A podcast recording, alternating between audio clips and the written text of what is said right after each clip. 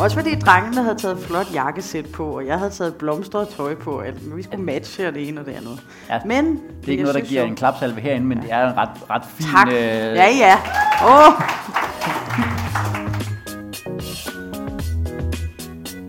Da jeg startede med at spille musik og var meget yngre, der var min helt store drøm bare at leve af at spille musik og optræde og være Janet Jackson. Hej og tak fordi du lytter til den her episode af podcasten, der hedder Alt Muligt Kreativt. Mit navn er Jakob Svendsen, jeg er stand-up-komiker og vært på denne podcast, øh, og andre podcasts, skal lige siges. Og så er jeg nok også en lille smule forfængelig. Det her, det er nu 13. gang, jeg tager introen om, så jeg er nok en lille smule forfængelig omkring, hvordan jeg starter min podcast. Det kan også have noget at gøre med, at jeg er kommet en lille smule ud af øh, hele Øh, rutinen med at lave podcast. Det er jo et stykke tid siden, jeg udgav min sidste episode, og det har noget at gøre med min religiøse overbevisning om, at oktober udgiver man jo ikke podcasts. Det er non-podcast outgivnings øh, month, øh, som er øh, en, fej, en høj, højtid, jeg fejrer og holder meget af.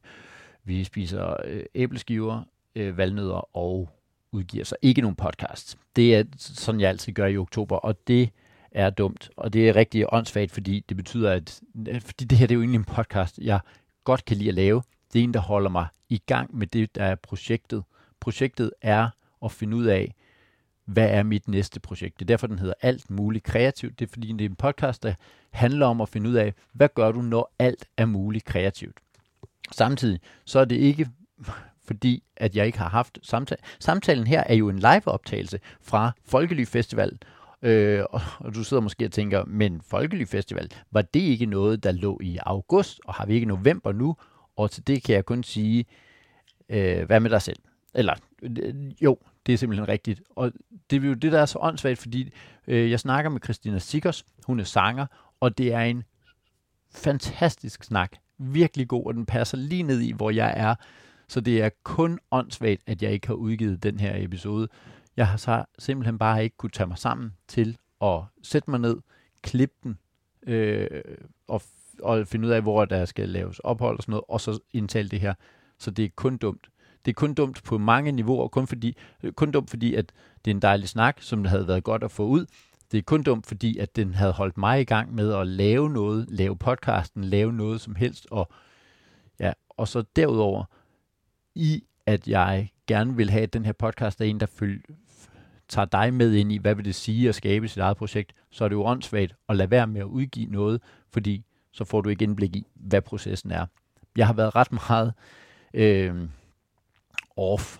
Vi har lavet Dybvad. Jeg er en del af redaktionen på det der øh, tv-program, der hedder Dybvad, og det har kørt øh, her hen over efteråret, og, og det viser sig at være et fuldtidsarbejde, som er svært at, at lave noget ud over er min undskyldning. Det er det jo ikke. Det er bare, at jeg satte mig ned og lavede det her, når jeg lige havde tid. Så øh, ja, jeg har lyst til at sige undskyld. Det gør jeg ikke.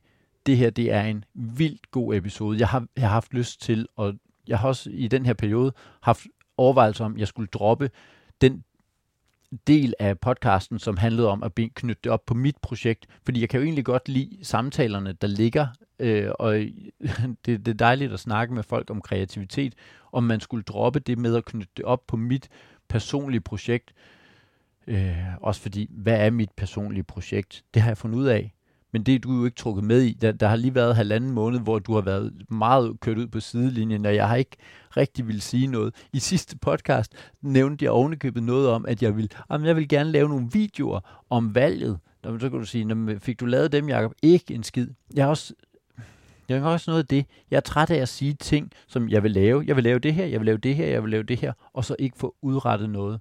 Det er demotiverende som Øh, øh, som noget rigtig slemt. Ja.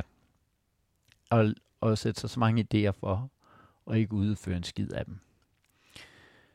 Så ærligt talt har jeg været, hvis du går tilbage og lytter episode 5, som var den, hvor at Peter ringede ind og sagde, jeg tror måske, du er i gang med at spænde dig for hårdt for, og det lyder som om, at du ikke kommer til at have det godt. Så tror jeg, at Peter er den, der har haft rigtig meget ret. Tak fordi du sagde det dengang, og undskyld, at jeg lyttede 0%. Har du så bedre nu, Jacob? Det ved jeg faktisk ikke, om jeg har. skal vi komme i gang med øh, podcasten? Det tror jeg nok, vi skal.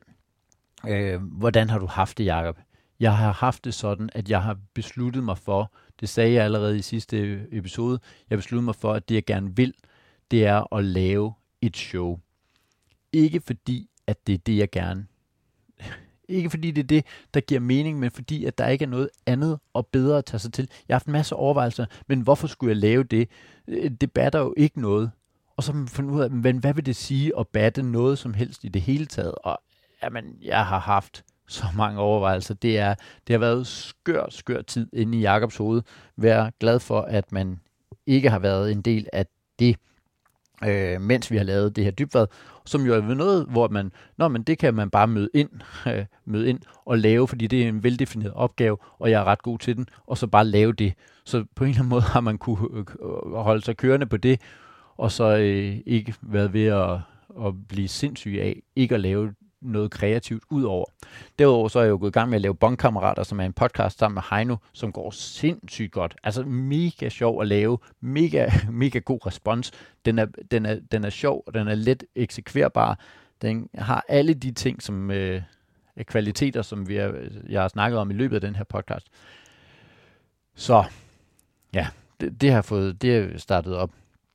Øhm, jeg, jeg var med øh, for lige at øh, recappe fuldstændig, så havde jeg besluttet mig for, fordi jeg ikke jeg endte med, endte med ikke at melde mig til øh, DM. Øh, kæmpe stort tillykke til Johnny Robertson, som øh, vandt og er nu vores øh, Danmarksmester i DM.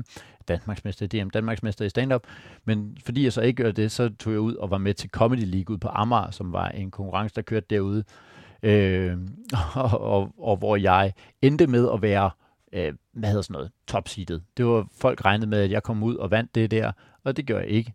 Øh, og det havde jeg besluttet mig for, om det er også okay. Og øh, det var det ikke, da jeg gik derfra. Øh, fordi man nåede lige at være sådan, nej, jeg gad da egentlig godt vinde det.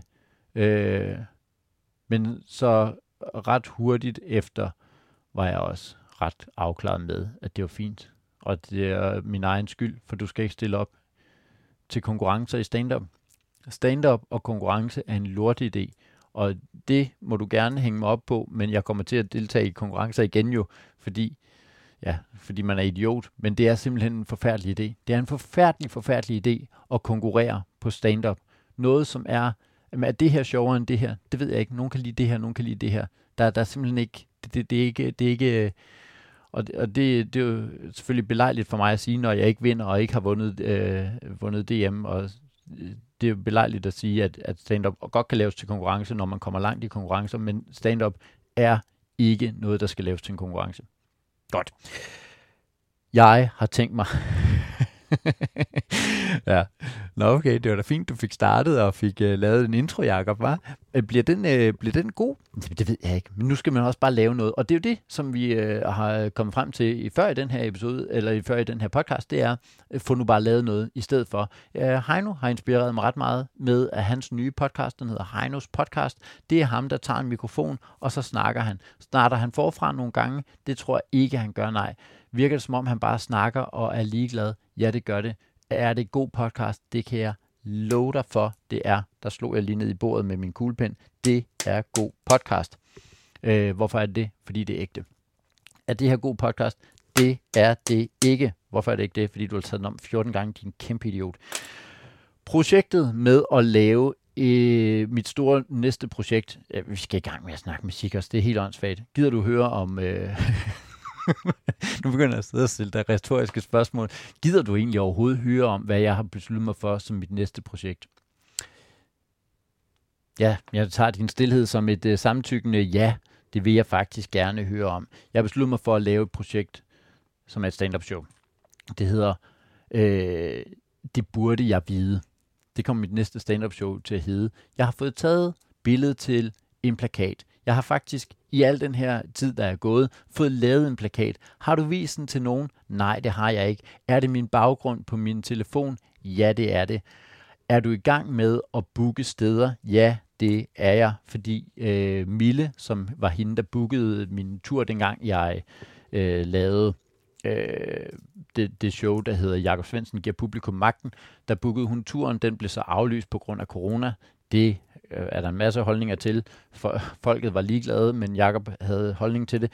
Men hun er i gang med at booke øh, steder nu her, og jeg booker forskellige størrelser steder. Jeg vil jo egentlig gerne, og igen, det kommer også til at snakke med Christina Sikkers om, øh, jeg vil jo egentlig gerne lave små steder, men så er der en masse overvejelser i det, det kommer vi lige tilbage til.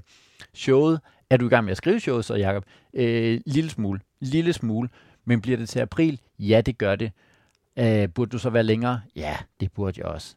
Det, det er meget dejligt at kunne lave de her interviews med mig selv, hvor at øh, som interviewer er man jo altid træt af de der øh, personer, der bare svarer ja og nej. Men lige nu her synes jeg faktisk, det fungerer ret fint, at ham, der bliver interviewet, han bare svarer ja og nej.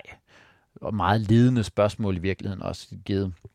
Øh, showet kommer til at være, kommer til at være der. Øh, og jeg har brug for at have det det er ikke, jeg har haft mange overvejelser. Hvorfor skulle du lave et show?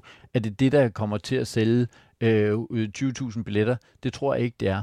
Det tror jeg simpelthen ikke, det er. Og jeg kan ikke se, hvorfor det skulle. Og, og jeg har, men hvorfor skulle du så lave det, hvis det bare er et show, bare for at det er der? Men det er fordi, at ellers har jeg ikke noget andet at lave. Og det er jeg nødt til at definere mig selv som, som en komiker, der laver et show. Og jeg ved godt, man kan definere sig selv som komiker på alle mulige andre måder. Du kan også være komiker, der ikke vinder Comedy League. Du kan også være komiker, der ikke øh, laver en skid. Men jeg er nødt til at være komiker, der har et show. Det, det gør noget for mig i, min, i mit selvbillede. Og jeg, har, jeg skal være ærlig at sige, at det, det sidste stykke tid har jeg mest været komiker, der bare fik det til at fungere. Jeg kan mærke bare det at sidde og snakke den her podcast, og det kan være, at I alle sammen har slukket allerede nu, så er det kun mig selv, der sidder og interviewer mig selv. Bare det at lave den her podcast, gør noget godt for mig i at føle, at jeg laver trods alt et eller andet. Skal vi ikke bare... Øh, øh, der kommer billetlink til det der... Øh, øh hvad, hvad, hvad kan jeg blive show, havde altså. Det burde jeg... Øh, det burde jeg vide show. Øh, det kommer. Ja, nu skal vi i gang med at snakke med Sikkers. Øh, tak til dig, der har klaret dig igennem det første del her, for at høre, hvad Sikkers havde at sige. Optaget live jo, øh, og øh, nu har jeg sagt det en del gange, øh, fordi jeg har øvet mig på at sige Sikkers navn, men det er jo bare sådan, at hvis dit øh, navn det staves som øh, med 12 konsonanter og øh, lige så mange vokaler og nogle dumme sætter, som vi ikke bruger i Danmark og sådan noget, så er du nødt til at få et spørgsmål om, hvad handler det her navn i virkeligheden om? Velkommen til Ja, nu bliver det en lille smule mærkeligt, eller lidt anderledes i hvert fald, for dem af jer, der var her før, og så øh, vi snakkede med øh, øh Dopeman og Lapello, det er ikke dig. Det er ikke mig. Nej. Nej. Øh, jeg kan lige forklare, hvad det her det er. Det er en podcast, som hedder Alt muligt kreativt, hvor jeg, jeg hedder Jakob, snakker med kreative mennesker og øh, prøver meget at ramme ned i, hvor jeg er i mit projekt, så det er sådan lidt en ego-podcast. Oh, ja, okay. ja, ja. Og, så, øh, og så finder jeg folk, som jeg øh, gerne vil snakke med, og se, om, de kan, om jeg kan lære noget af dem. Ja. Så det er meget en podcast til kreative mennesker. Og I skal bare lige vide, at det er ret uformelt. Så hvis nogen sidder og tænker, det der, det må, I, det må du gerne snakke mere om, eller det der, det gider vi ikke høre om, altså lad lige være med det spørgsmål, men ellers så må I gerne, I må gerne byde ind med noget, hvis det er, at I har nogle øh, spørgsmål, som I synes, jeg kommer for let om ved. Ja, okay, så jeg håber, I er klar på det. Det vil sige, at det her det bliver lagt ud på en podcast, så det er også, hvis I ikke vil have jeres stemme på en podcast, så skal I ikke byde ind med noget. Okay. Nu får jeg helt vildt udtrykke. Det gælder, det gælder selvfølgelig ikke dig. Du, du må ikke lade være med at sige noget. Nej, okay, det bliver en mærkelig okay, okay. podcast. Så. Ja, ja. Kan du ikke lige præsentere dig selv? Så? Det kan du tro. Øh, jeg hedder Christina Siggers, og øh, har, kalder mig som kunstner Siggers, som er mit efternavn, som er utrolig øh, svært at øh, hit ud af, hvordan man egentlig udtaler, når man ser det stavet. Det er nemlig altså polsk og ser skørt ud. Der er en masse CH og Z, og folk bliver altid lidt forvirret. Og jeg skulle måske ikke have valgt det som kunstnernavn, men... Det er i hvert fald svært at finde din hjemmeside, ja. fordi det kræver, at man kan stave ja. dit dumme efternavn. Men jeg tænker bare måske, at folk, de på sådan, jeg kan tvinge folk til det på, ja. det, på sigt. Ikke? Altså, det er faktisk ret let. Det er CIC, og så hos, og så et dumt sæt til Lige sidst. præcis. Og hvis man skal sige det, så er det bare CI siger si, og CH giver et K, OSZ, osh. Så sikosh, ikke? Sikosh. Ja, ja. Og er der, er der faktisk sådan en ush-lyd til sidst? Ja, altså der må jeg nok hellere lade være med. Altså det er jo polsk, og jeg er fra Vestjylland, ikke? Så altså, det er sådan lidt, øh, måske, Sikos er i hvert fald den fordanskede version. Den vestjysk Det fordanskede. er ligesom, når vi kalder øh, folk for Ali. Ja. Det er heller ikke sådan, at der bliver...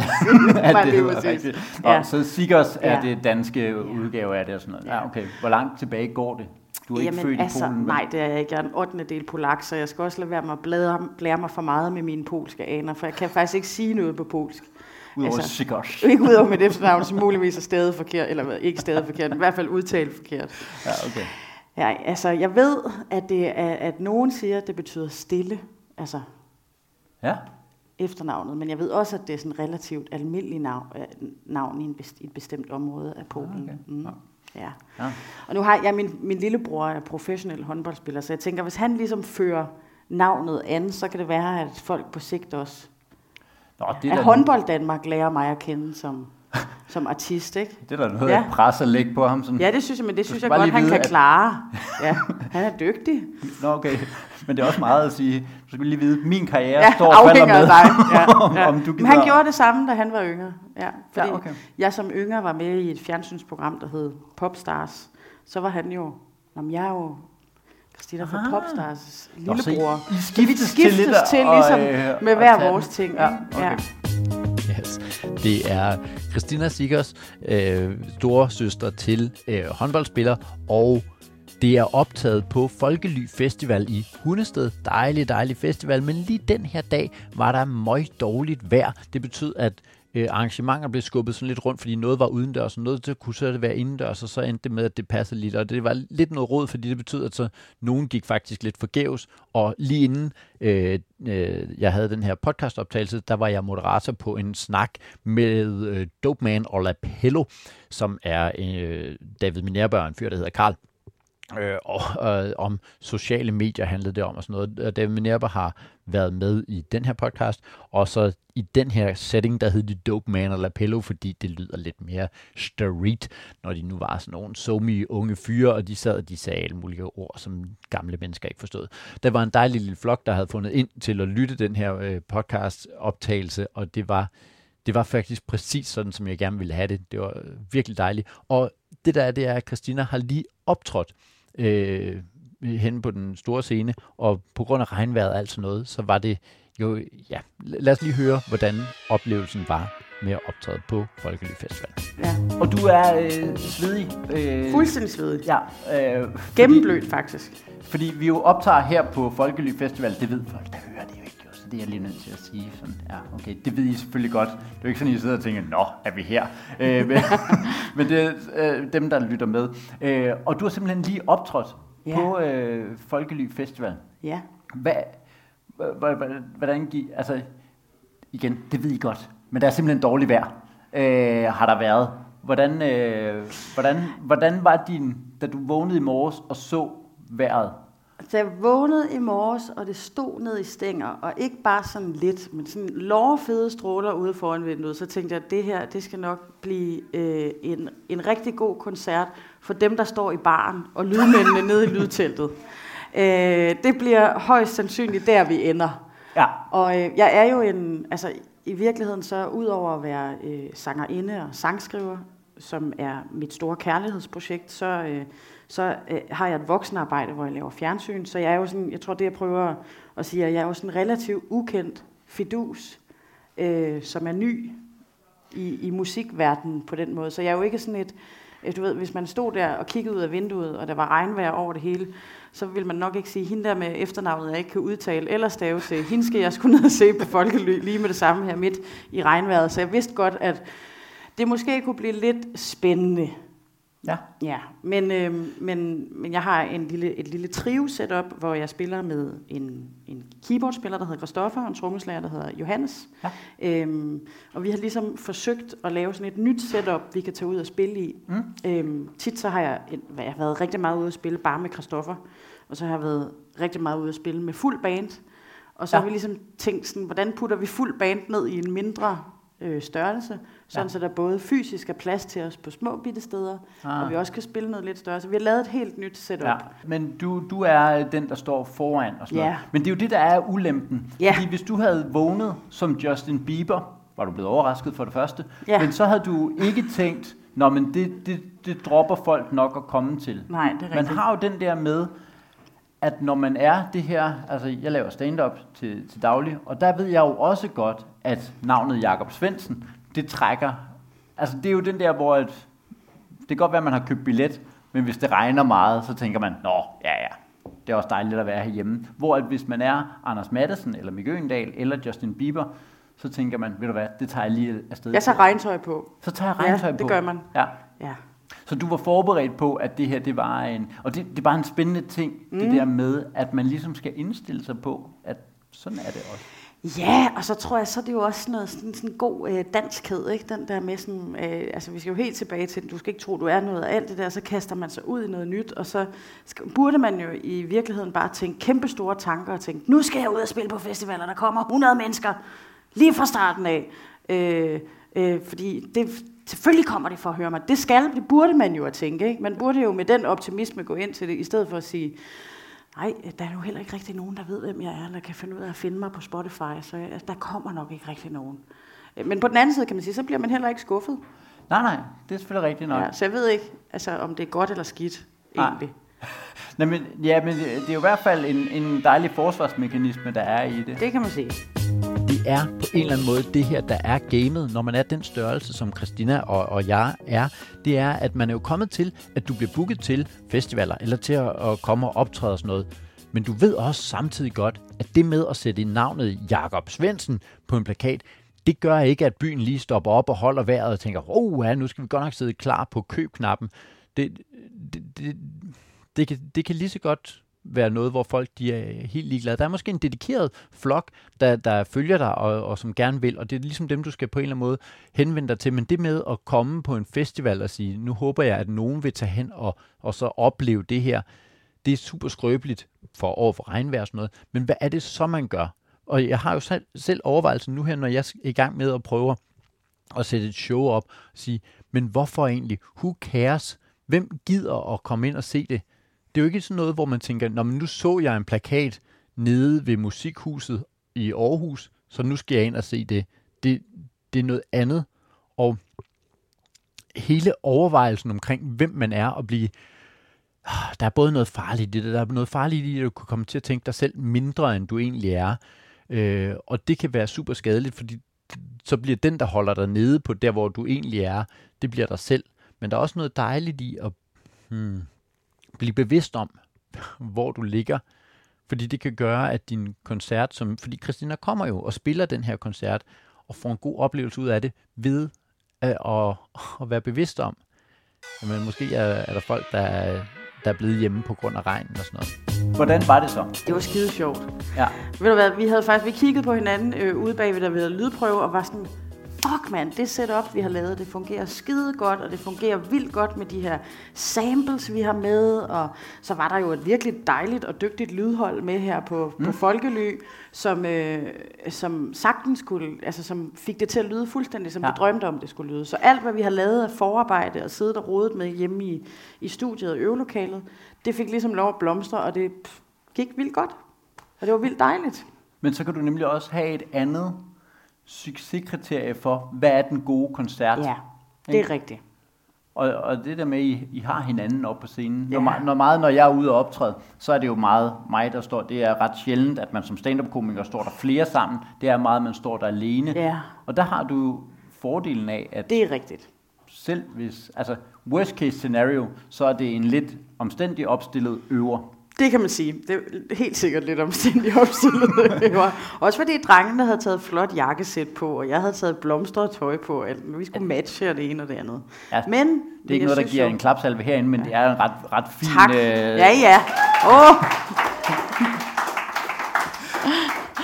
Ej, jeg synes, jeg synes, det gik rigtig godt, og jeg synes, det, det er altid, øh, jeg bliver altid udfordret, fordi i virkeligheden har jeg det sådan, jeg, når jeg er ude at spille, så kan jeg godt lide at fortælle lange, pinlige, ærlige historier imellem numrene, om hvor numrene kom, kommer fra. Jeg kan godt lide at sætte scenen Ja. til et nummer.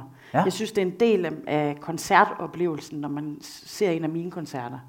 Og øh, når det så er, at man står på en høj scene, og der står nogle stykker hernede, sådan lidt spredt, så er det faktisk, øh, så kan jeg godt mærke, at, øh, at så bliver jeg sgu altid lidt nervøs, fordi så vil jeg jo gerne, Nå, hvordan skal jeg nu fortælle den her historie? Og så kommer man til at kigge folk i øjnene, og måske er der nogen, der ikke fortrækker en mine. Og så tænker man, om så er det slet ikke sjovt, det jeg sagde. Og det, altså, jeg vil gerne have lidt respons, ikke? Ja. Altså, jeg kan godt lide samspillet. Det er en vigtig del for, for mine koncerter. Ja. Øh, og der synes jeg, at der var helt sikkert nogen, der grinede undervejs, men der var også nogle ting, hvor jeg blev helt for, for fjamsket og slet ikke fik fortalt historierne, som jeg havde tænkt, at de lige skulle siges. Altså, hvis jeg skal være ærlig, så synes jeg jo, at det der lyder super angstprovokerende, for den måde, jeg fortæller historien, når jeg står på scenen, det er, at jeg tester det rigtig, Ja. rigtig mange gange Ja. på noget, der hedder open mics og sådan noget. Ja. Så hvordan laver du dine historier? Er det bare, hvor du... Fordi nummeret, det kan du have øvet rigtig mange, Ja. men den der historie, den tager I vel ikke i øvelokalet? Nej. Hvor, hvor Johannes og Altså, Christoffer... nej, Nej, nej. Prøv lige at høre det her, det er faktisk meget grineren. Altså i virkeligheden, så tror jeg tit, jeg gør det i bilen alene, eller når jeg er på cykel. Hvis jeg Ja. ved, at jeg skal ud og spille øh, job i weekenden, så øh, øh, øver jeg mig i min historie, og sådan prøver sådan lidt at finde ud af, hvordan jeg sådan skal få dem sagt. der er et eller andet i det der med at få gjort succeskriteriet relativt til, hvad det er, du laver. Øh, sådan så du godt kan stå inde i en, en kæmpe su- øh, koncert inde i Vega og sige, det var en kæmpe succes, men du kan også stå i et eller andet lille koncert ude i øh, Bøvling og sige, det var også en succes. Fordi at objektivt set og udefra set, så er det jo koncerten inde i Vega, der er succes. Men det kan også være det her, der er et succes, hvis du får det defineret til sig. Øh, øh, faktisk var jeg på øh, valgaften, øh, viser det sig, der bliver folk hjemme. Jeg havde ellers øh, planlagt at være ude på en open mic. Øh, de blev så begge to aflyst, og så spurgte jeg Andreas Hoff, som var vært på en open mic inde på huset, om jeg måtte komme på der, sådan lidt desperat i sidste øjeblik. Jeg var øh, en halv time fra et showstart. Og så sagde han, det må du godt, du må lige lave 6 minutter. Da jeg så kom, så var der kun fire publikummer. Øh, og det er selvfølgelig ikke en succes og det er heller ikke en succes at optræde for dem, men, men hvis du så kan omdefinere dit succeskriterie til at være, jeg får lige det her til at virke, så er det jo ikke, en, så er det jo ikke et spørgsmål om, sad der sinds, sindssygt mange mennesker, eller øh, prøvede du noget nyt af, eller gjorde du et eller andet, du fik det til at virke. Ja, okay, men skruerne der. Det, så fandt jeg ud af, at øh, uh, in Danish, there is a, a saying, eller det ved jeg ikke, men han, han forklarede mig, at de må ikke strammes fuldstændig meget. Jeg kigger også på dig, fordi har du kørt? Hvad tror du selv? Det ved jeg! Det ved jeg! Okay, okay, ja, okay, ja, ja, okay. Får du greb på det? Prøv lige at rejse op. Prøv lige at rejse op. Om jeg tror, du kører godt. Ja, jeg tror, kører godt, mand! Fordi, det kan, det kan, det kan ikke være, det kan ikke være Nej, jeg tror ikke, du kan. Kan du komme hjem i seng, unge mand? Altså, hvad er det for noget? ja, jeg tror, du har kørekort. Det har du så ikke, kan jeg forstå.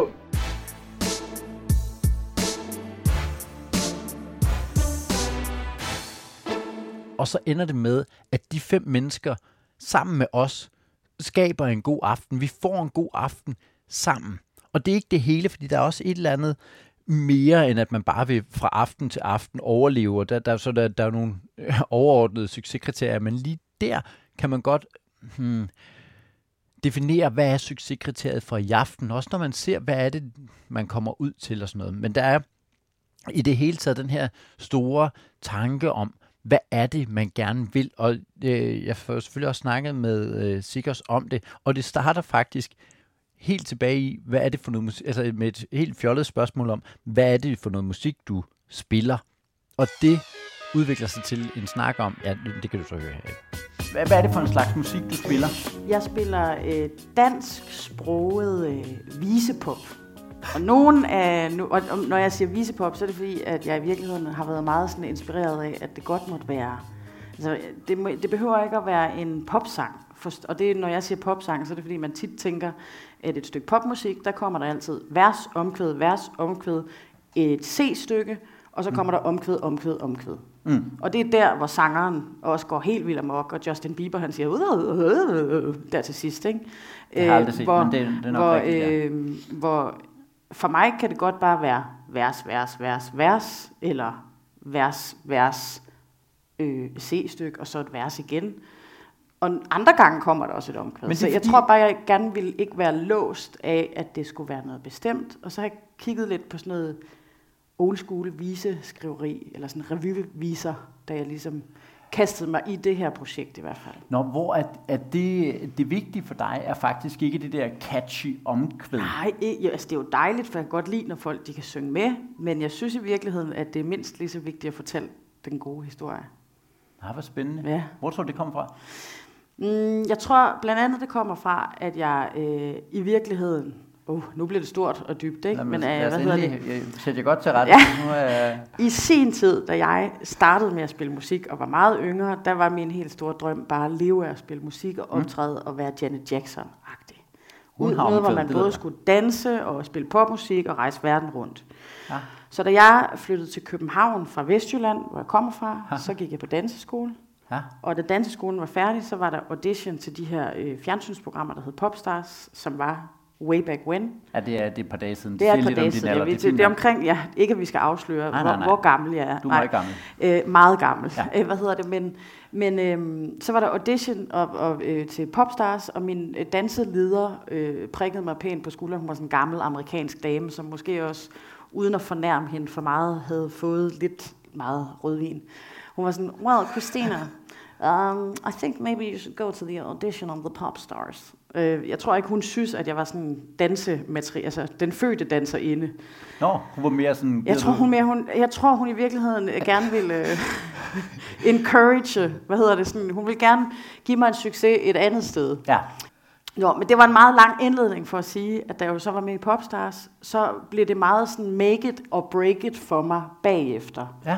At man kunne kun lave musik, hvis man var en hitsucces og lykkes på den måde. Ja. Ja. Og da programmet ligesom var færdigt, eller da jeg ligesom, jeg blev nummer tre, det var sådan en, en version, der hed Popstars Showtime, man optrådte med et live show en gang om ugen. Ja. Og da jeg røg ud øh, lige inden finalen, så bagefter, så, så brugte jeg jo lang tid på at finde ud af, "Nå, men hvordan er det så, jeg skal make it or break it her.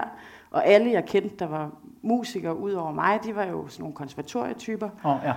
Så jeg var meget sådan i tvivl om, om jeg kunne finde ud af at være rigtig musiker. Så alt, hvad der havde med musik at gøre, blev meget sådan stort og følelsesladet for mig. Altså, jeg var ikke rigtig musiker, hvis ikke jeg gik på konservatoriet.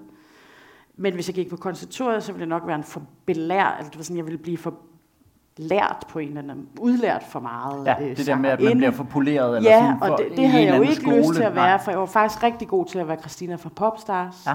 Øhm, men hvis jeg udgav noget, så ville jeg bare blive Christina fra Popstars, fordi så ville jeg udgive en single, og så ville jeg blive glemt. Ja. Øh, så hele det her blev noget stort mudder for mig, hvor jeg endte med bare at lade være med at lave musik. Fordi det var meget lettere ikke at gøre det, Ja. øh, fordi jeg ville så gerne bare lykkes. Og jeg kunne jo kun lykkes, hvis jeg fik et kæmpestort hit og blev et hit. Ikke? Altså, så det skulle jo være en popsang med Ja. fuld drøn på, og som skulle betyde en popsang mere, og et radiohit mere, og en stor plade, og en plade mere, og turné, og alt det der. Fordi Så- jeg ville ligesom, det skulle være det hele, det kunne ikke bare være lidt. Så i alt det her pres om, hvor meget du skulle opnå, så valgte du at lave Ingenting. Noget, ikke noget af det. Men det var meget lettere bare at lade være, fordi så kunne jeg jo bare at fortælle om, hvor meget jeg gerne ville, ville det.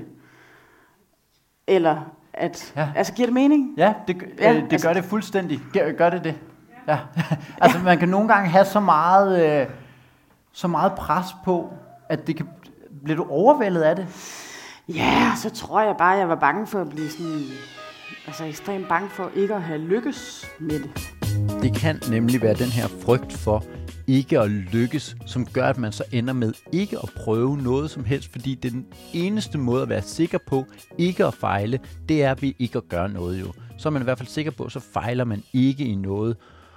Og jeg, jeg kan jo mærke det her i det her øh, 2022, hvor jeg jo har gjort ting, men ikke har kastet mig ud i noget, hvor jeg føler, at jeg har sat noget på spil, eller haft noget, hvor jeg sådan rigtig kunne fejle.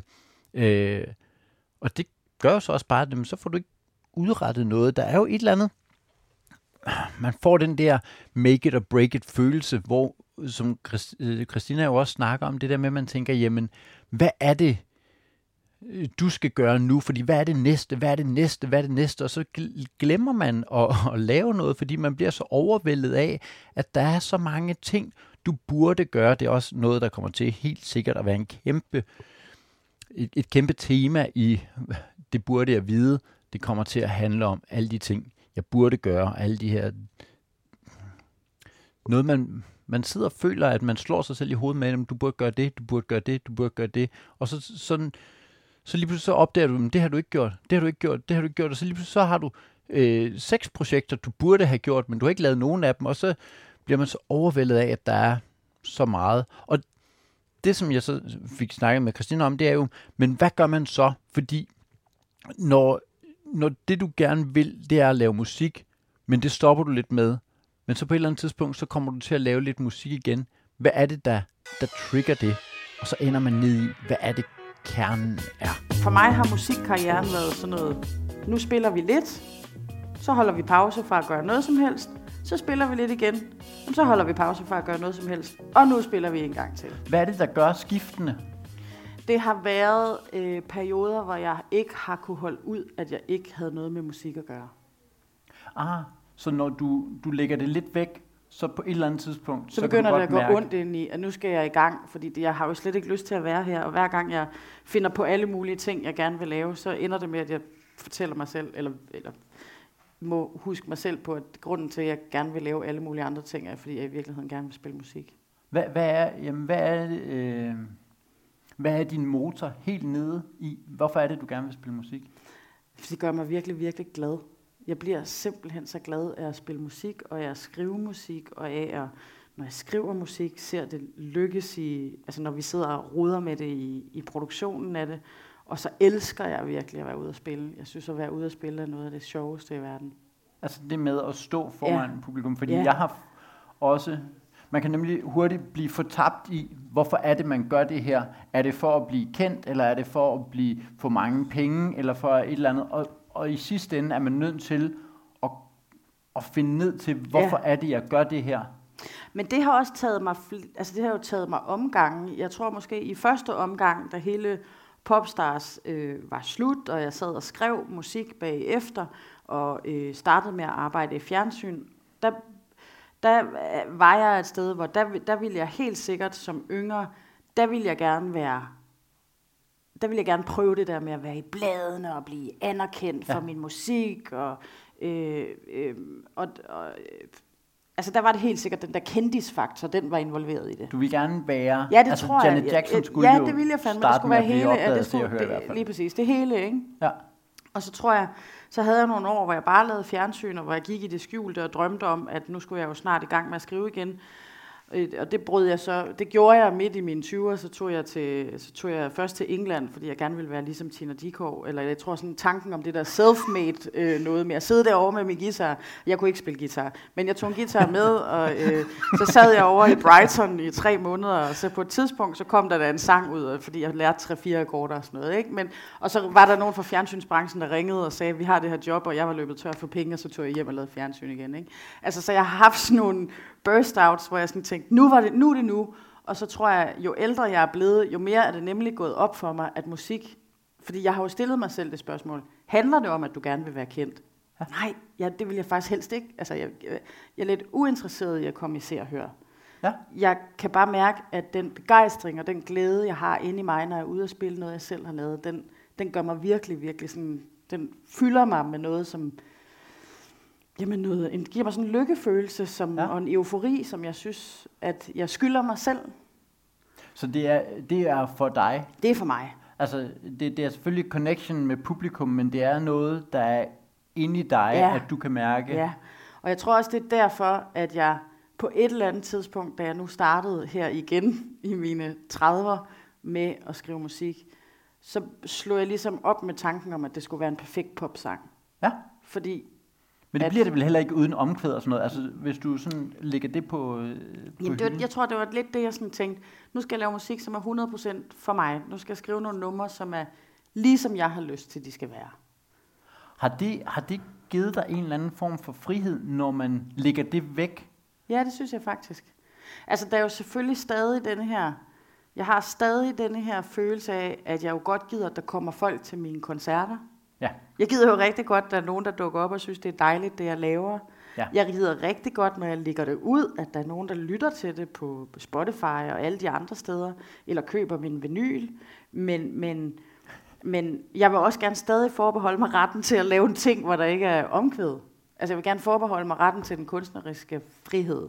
Det, Men det har bare givet mig følelsen af, at jeg ikke behøver at skal søge, jeg behøver ikke at søge efter, nu er den der, singlen, det, er et- nu er den fandme klar. Altså jeg behøver Ja. ikke at sidde og vente på den der. Det, det har givet mig lidt mere øh, lyst til legeplads på en eller anden måde, tror jeg, men det er jo, man kan sige. Men det er, en, det er en vildt svær balancegang, Ja, ikke? fuldstændig. Fordi man når at tænke, nej, jeg gider ikke at ramme helt mainstream, men så sidder der bare heller ikke lige så mange Nej, derude. Så man, det vil, det. man, på en eller anden måde vil man gerne prøve at sige, jamen nu, nu rammer jeg bredt. Men ikke for at ramme bredt, men fordi jeg gerne vil have, at der er folk, der kommer, og folk, der lytter det og sådan Ja. noget. Ikke? For jeg er sikker på, at hvis de lytter det, så vil de forstå, og så vil de mærke. altså, øh, altså, det er jo den der, det, altså, så det er jo sådan en, man, altså, jeg ved ikke, om man bliver nødt til at øh, strømline. Det, nej, det gør man overhovedet ikke. Man skal læ- altså, jeg tror, for mig har det bare gjort legeplads, altså det, det har gjort musik mere til en legeplads, og slå op med tanken om en perfekt popsang. Ja. Jeg er ikke helt nået til, hvor jeg synes, altså, altså jeg ved jo godt, at når man er ukendt og ny Ja. sangerinde med kun en enkelt plade og øh, Mm. mm. nummer, som ikke bestemt overhovedet er radiohit, Ja. at så er det svært, at der kommer, altså, så er det svært at få folk til at komme til ens koncerter. Mm. Så skal man jo give dem en, en oplevelseskoncert på en anden måde. Men, ja. Og det er jo så det, man så kan tænke ind i. Hvordan gør jeg mine musikkoncerter til noget andet og noget spændende, som folk har lyst Altså, til at dukke hvor, op til? hvor netop at oplevelsen til koncerten, jeg snakkede på et tidspunkt med øh, en rapper, der hedder PDB, og han gjorde meget ud af, at når han var ude og optræde, så, var, så skete der et eller andet vildt, sådan så at hans koncerter altid var sådan noget, hvor, hvor folk snakkede om det Ja.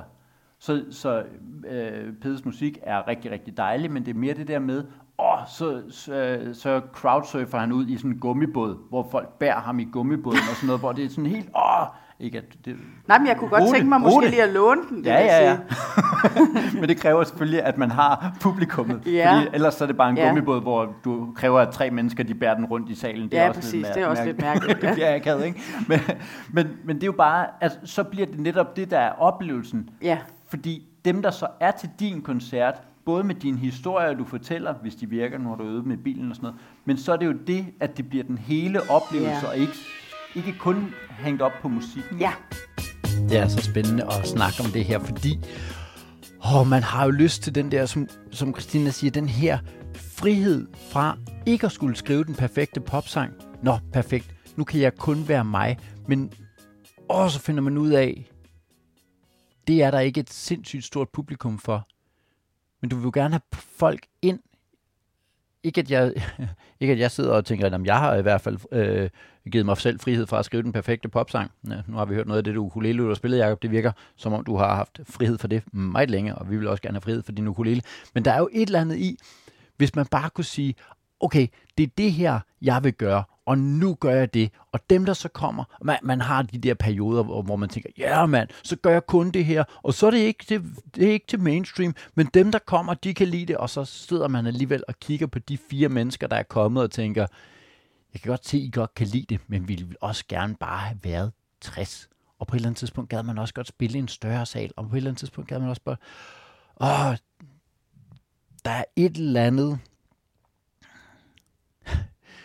jeg tror i hvert fald ikke, at det er forkert det med at ville give folk en oplevelse.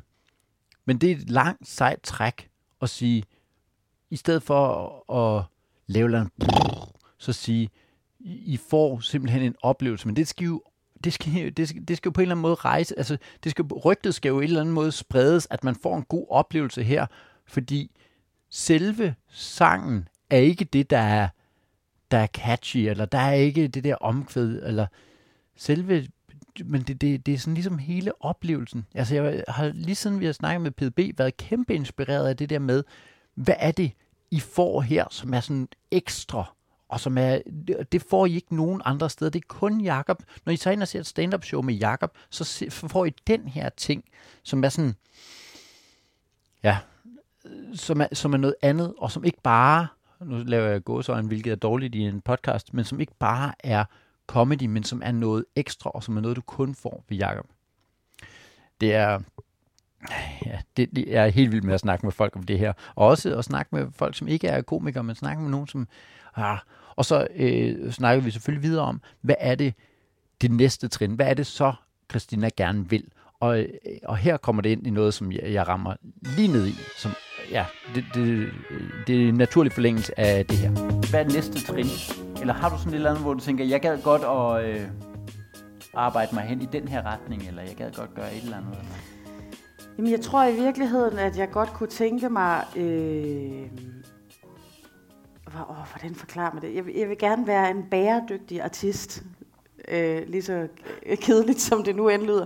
Eller nej, jeg gider bare rigtig godt. Jeg kan bare mærke, at arbejdet i at skrive musikken og lave plader og øh, være med til at lave mit eget artwork, altså det at få lov til at lave en vinyl, mm, mm. Det, har, det i sig selv har været en sindssygt fed proces.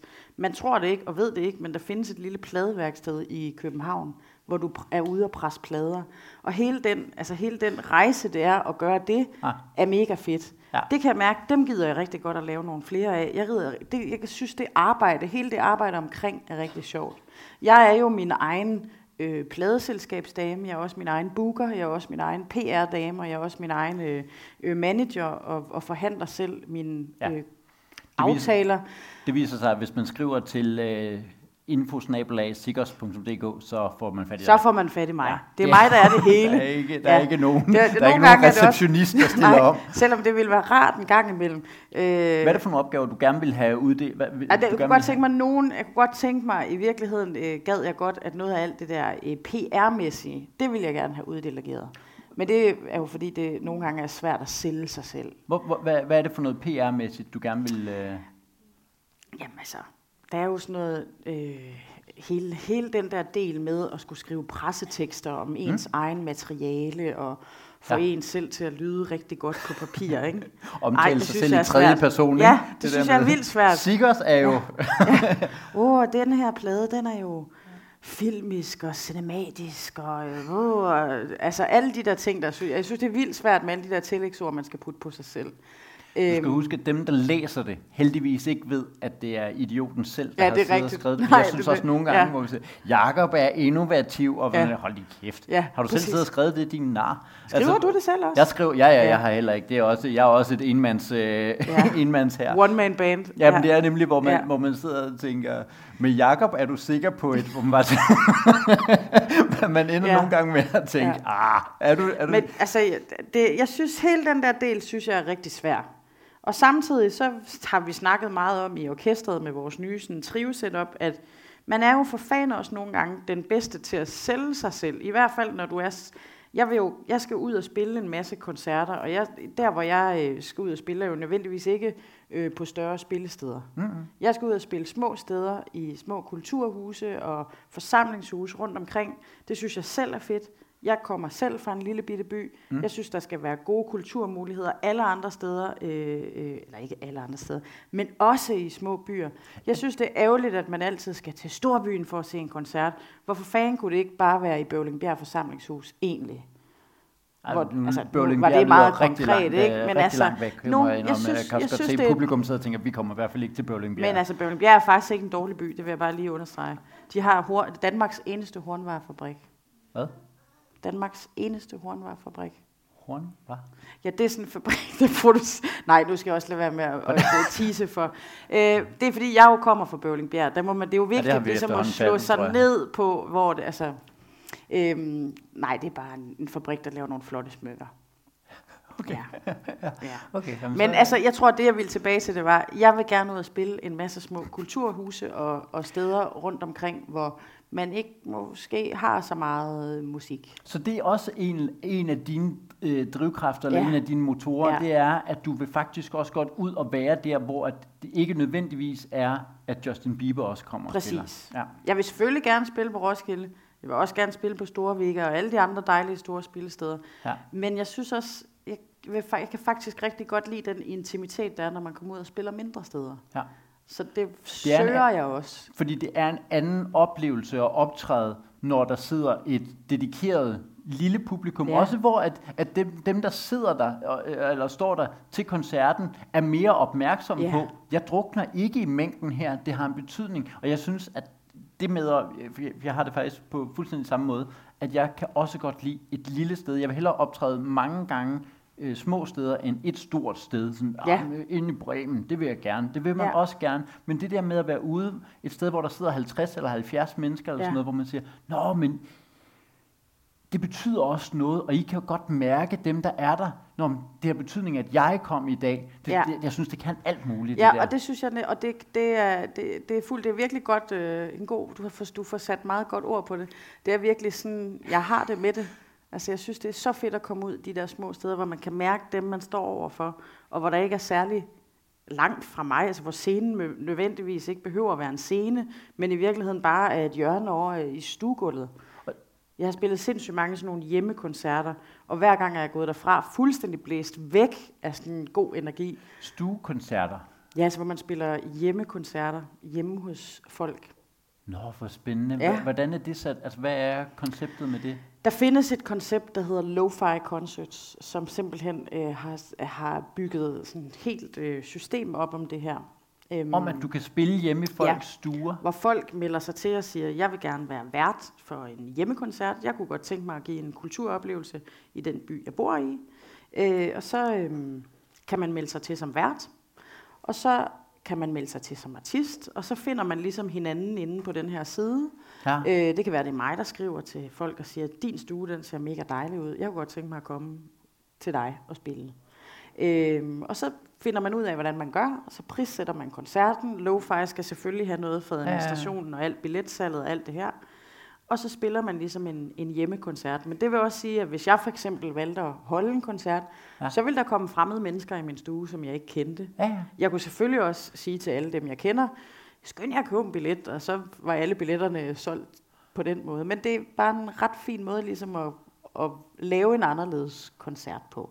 Som vært kan man så selv bestemme, hvor meget vil man gøre ud af ølsalg og øh, den slags ting og sager. Om det er bare noget, der skal gå til kaffekassen, eller man Ja. lægger lidt ekstra penge på billetten, og så, og så køber man øl ind og den slags. Der må, være- der må være et eller andet i, at øh, med fødevaremyndigheder, Det er nemlig der, det. der, Der er er et eller andet, der, som der vi nok også- ikke skal gå dybere ind i. Vi spillede, vi spillede en del af dem her under corona, hvor vi spillede havekoncerter, hvor det bare var folk, der havde piknikkurve med, og så spillede man på den måde.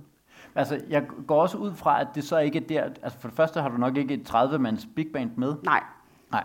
der Hvor stor er din stue? Men, Ja. men, men det er vel heller ikke der, hvor du sådan rigtig... Altså, rent økonomisk er det vel heller ikke Nej, det- noget, der... Det er klart, øh, selvfølgelig ikke der, du tjener din altså allerflest penge, men det er klart, der du går hjem med nogle musikalske oplevelser øh, og nogle intime koncertoplevelser, som har været altså, rigtig fede.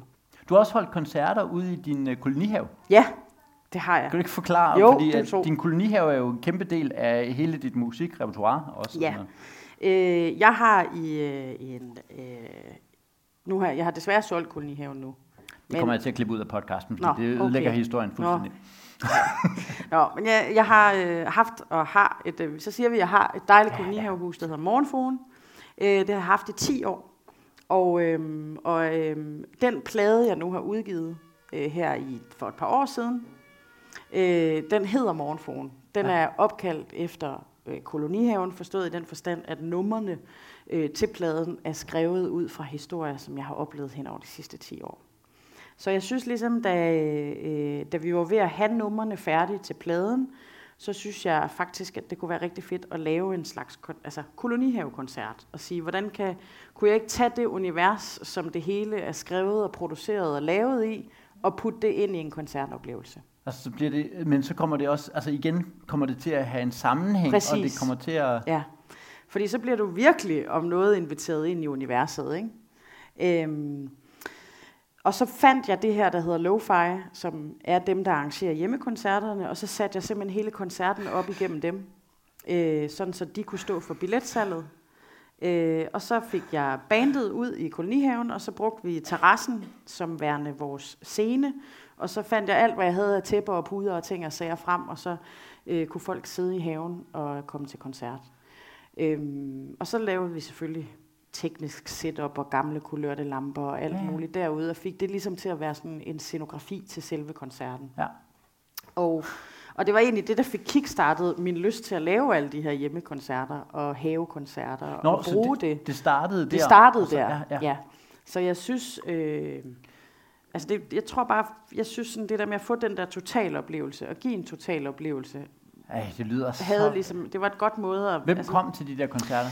Jamen altså, der kom selvfølgelig nogle mennesker, jeg overhovedet ikke kendte, Ja. som havde set koncerten inde hos Lo-Fi og tænkt, det lyder sgu spændende, det gider vi rigtig godt.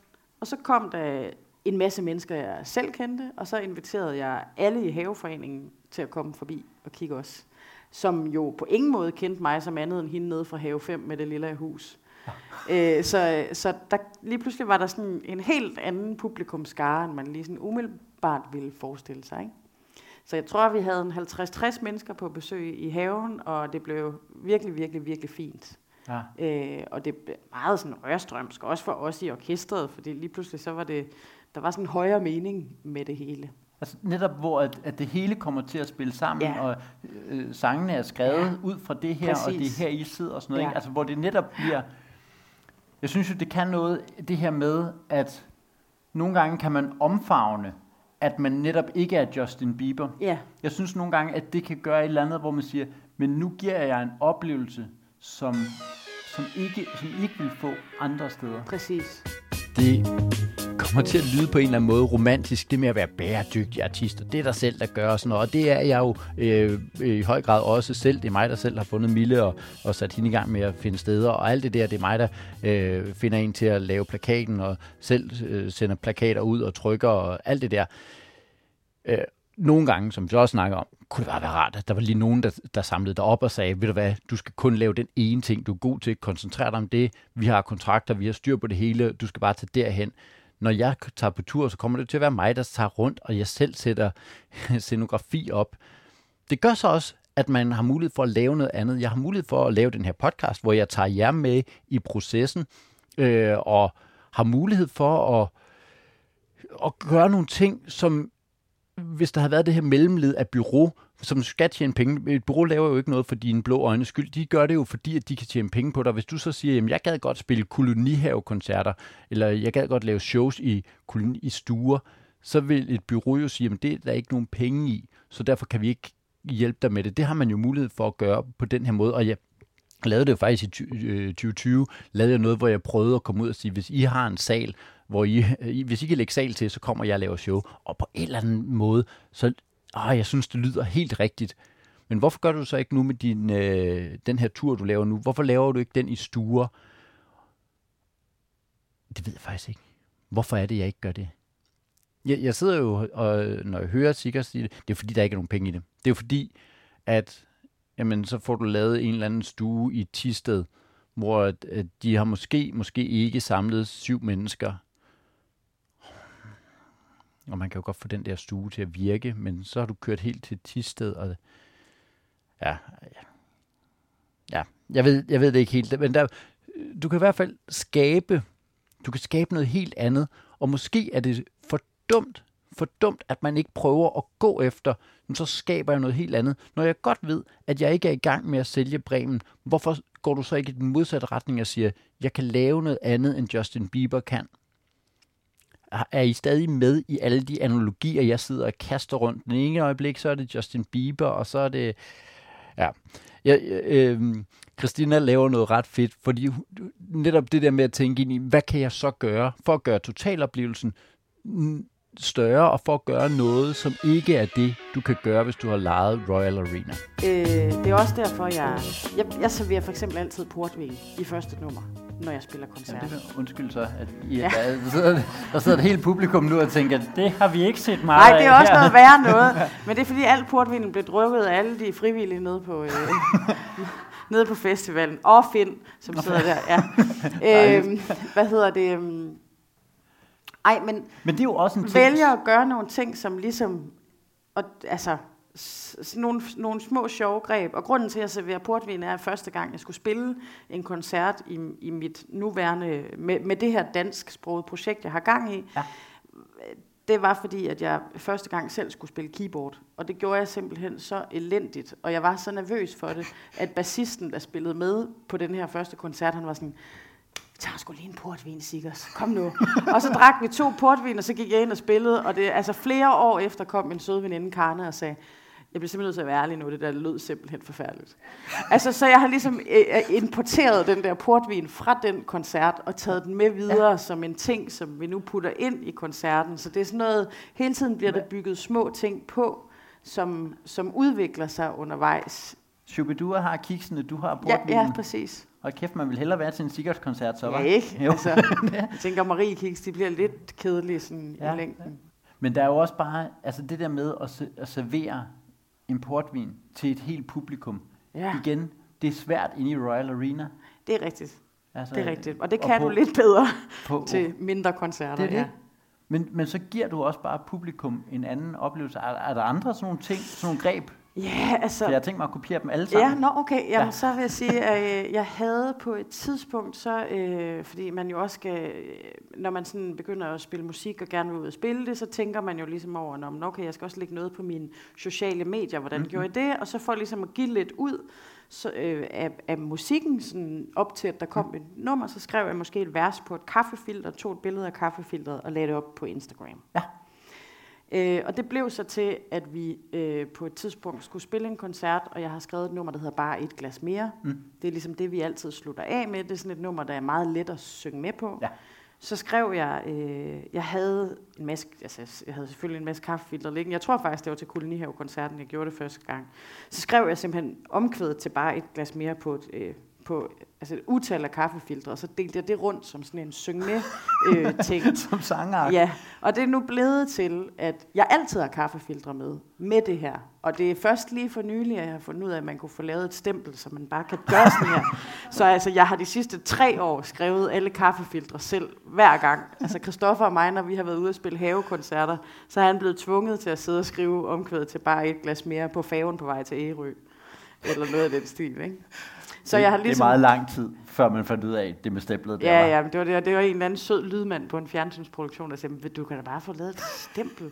Jeg havde været ude i, hvordan man skulle få det trygt og alt muligt, og det viste sig at være meget dyrt. Men stemplet, Og få tryk på kaffefiltre, ja. præcis, ja. Men det er også noget, der er omstændigt. Du skal have portvin, du skal have kaffefiltre. Ja, og jeg, plejer faktisk også til de små koncerter, plejer jeg at have min mormors gamle krystalglas med.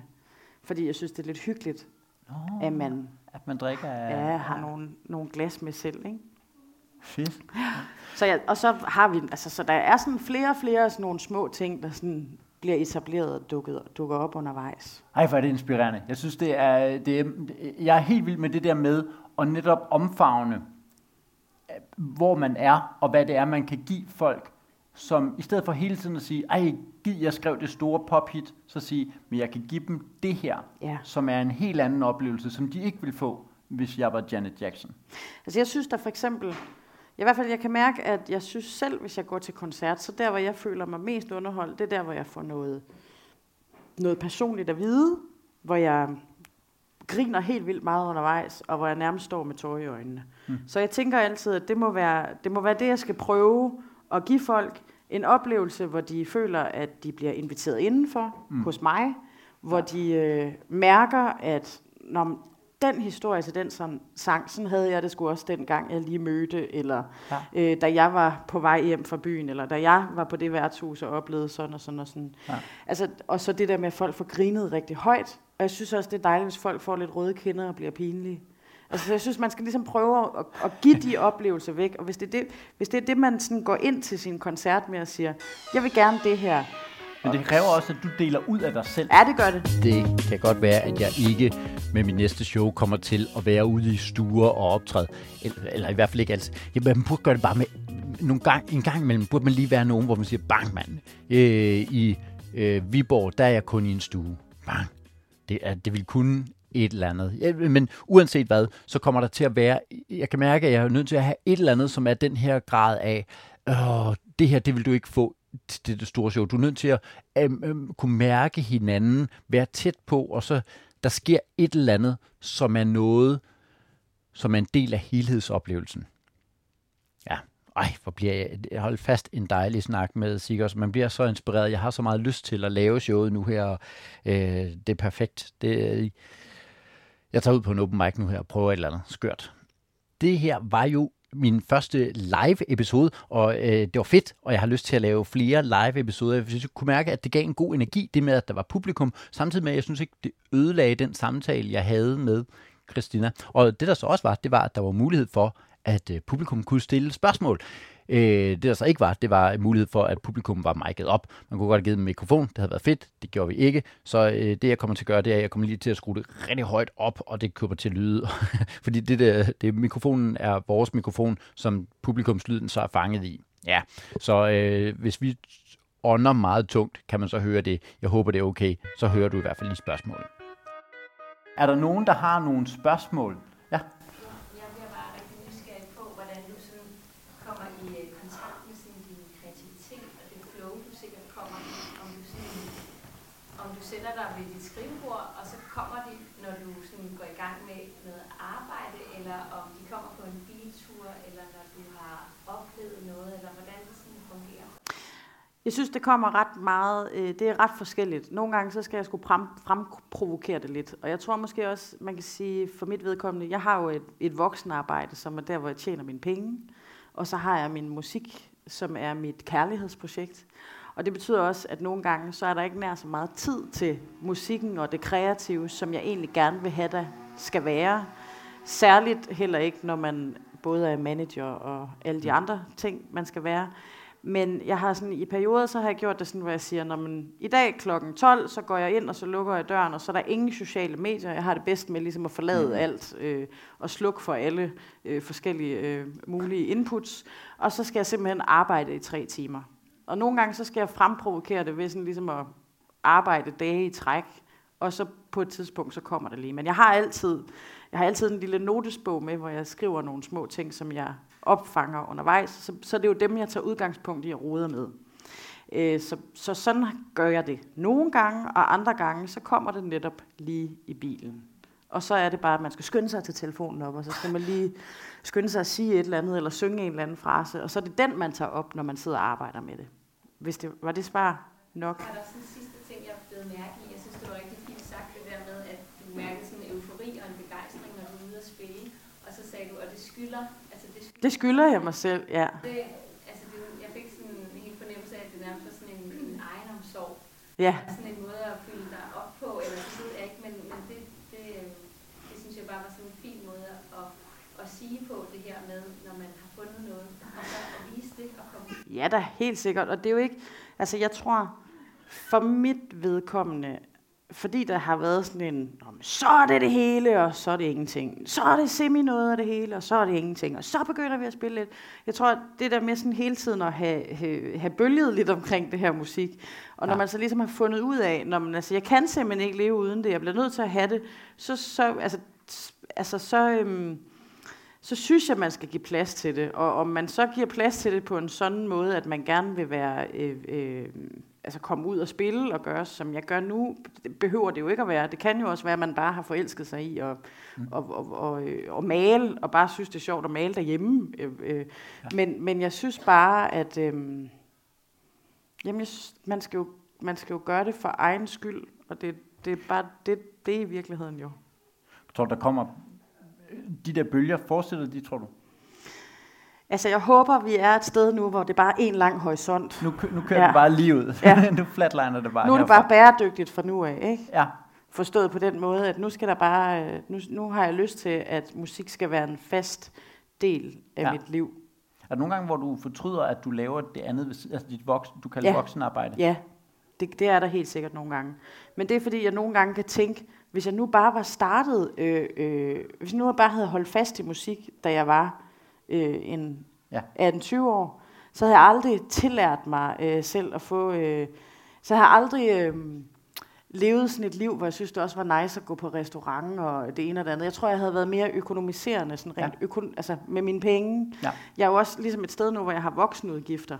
Og altså, mine drømme om musik kan ikke rigtig betale huslejen, vel? Eller det der restaurantbesøg, jeg også gerne vil sammen med min kæreste. Så altså, jeg bliver nødt til ligesom at... Du har fået sat dig selv et sted, hvor du er nødt til at Jeg bliver få- nødt til at arbejde, jo, Ja. ikke? Ja. Jerry Seinfeld øh, tog aldrig et... Altså, al, hver gang han ikke havde nok penge, så tog han altid lortejobs for at minde sig selv om, at det er det her, du har, hvis du ikke klarer den med stand-up. Er det, Ja. Der er et eller andet smart i det, ikke? Jo, Fordi så Jo, når man rigtigt. heller ikke, og man når nemlig aldrig at falde til ro i, nå, det er, Ah, det er også meget. fint sådan her, Det er også ja. fint det her. Ja. ja. Er der flere spørgsmål? Ja, jeg har faktisk det der med kreativiteten. Du siger, du sætter ind i det her rum, og så har du ligesom lukket af.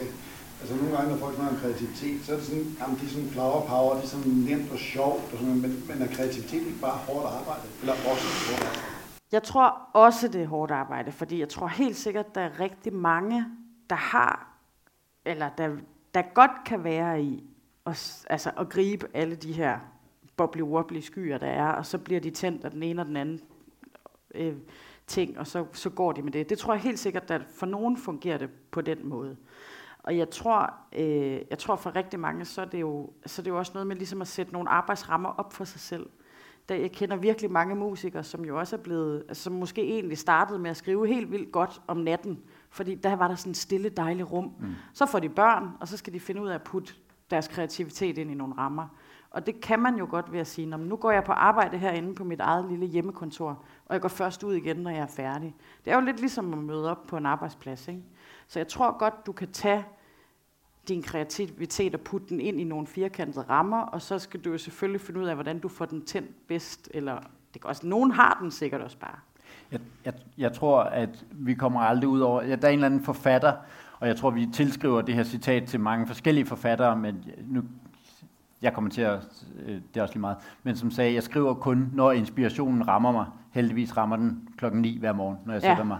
Ja. Altså, og det er, det er det her med, at jeg tror, i sidste ende, så kommer vi ikke udenom, at det her hårde arbejde med at sætte sig ned og tage sin kreativitet seriøst, kommer bare aldrig til at være en fejl i forhold til, det kan godt fejle det der med, at man tror, at ah, men så kreativiteten, jeg skriver kun, når kreativiteten rammer mig, det er i sidste ende, så, så er det ikke noget, det er ikke lige så meget Nej. værd. Altså arbejdsomhed i forhold til det her. Jeg, jeg tror også, altså jeg kender en, en dygtig sangskriver, som, øh, hvad hedder det, øh, som jeg har øh, læst lidt hos øh, i, i en periode, hvor hun øh, skulle give mig en masse gode fif til, hvordan er det at få åbnet op for det her. Og hun blev ved med ligesom at sige til mig, husk nu alle de der noter, du skriver hele vejen igennem, altså hver gang du har et eller andet, du skriver ned på din telefon, det er jo også en del af arbejdet. Det er jo fordi, du opfanger noget, eller føler noget, eller mærker noget. Og det er jo det, du skal arbejde videre med. Så kreativiteten er der jo måske hele tiden. Jeg kan godt nogle gange, hvis jeg sidder og læser en eller anden bog, hører en lydbog, øh, ser et eller andet øh, øh, andet kreativt, øh, et teaterstykke eller en musikkoncert, få en eller anden følelse, få en eller anden frase, og så skriver jeg den ned. Så man kan jo sige på den måde, ja, kreativiteten rammer mig nu, nu tager jeg det her lille citat og putter den ned i min lille bog, og så arbejder jeg med det klokken 9, når Ja. det er, jeg går på kontoret. Ja. Altså, så jeg tror, på den måde skal man huske at fodre sin lille notesbog, sådan så man har lidt. Ja. Og så tror jeg også, det virker den anden vej rundt. Ja. Hvis du har siddet og arbejdet meget med noget, der er nogen, der siger, jeg får mine bedste idéer, når jeg står i badet. Jamen kun fordi du har siddet tre timer og arbejdet Præcis. helt koncentreret Ja. med det, og så lige pludselig får du ideen, men det var ikke kommet i badet, hvis du ikke havde... Altså, så jeg tror, at det- den går begge veje. Ja, Og sådan sluttede sidste spørgsmål til live-episoden på Folkely Festival i Hundested. Jeg håber, at jeg kommer til at lave flere af de her live-episoder. Jeg synes, det kunne et eller andet rigtig fedt. Jeg håber selvfølgelig også, at jeg kommer tilbage til Folkely Festival. En dejlig, dejlig festival. Og tak for invitationen til at komme og optage min podcast der. Så håber jeg, at du har fået noget ud af den her episode. Mange tak. Virkelig mange tak til jer, der skriver øh, feedback på de andre episoder. Også selvom der er gået så lang tid. Det er jeg meget, meget, meget taknemmelig for. Også jer, der vælger at ringe. Øh, og så øh, håber jeg, at jeg kommer til at udgive en episode snart igen. Jeg har allerede optaget samtalen. Den ligger der bare. Det var en sindssygt god samtale også. Det er strengt og egoistisk af mig, I ikke at dele den med jer.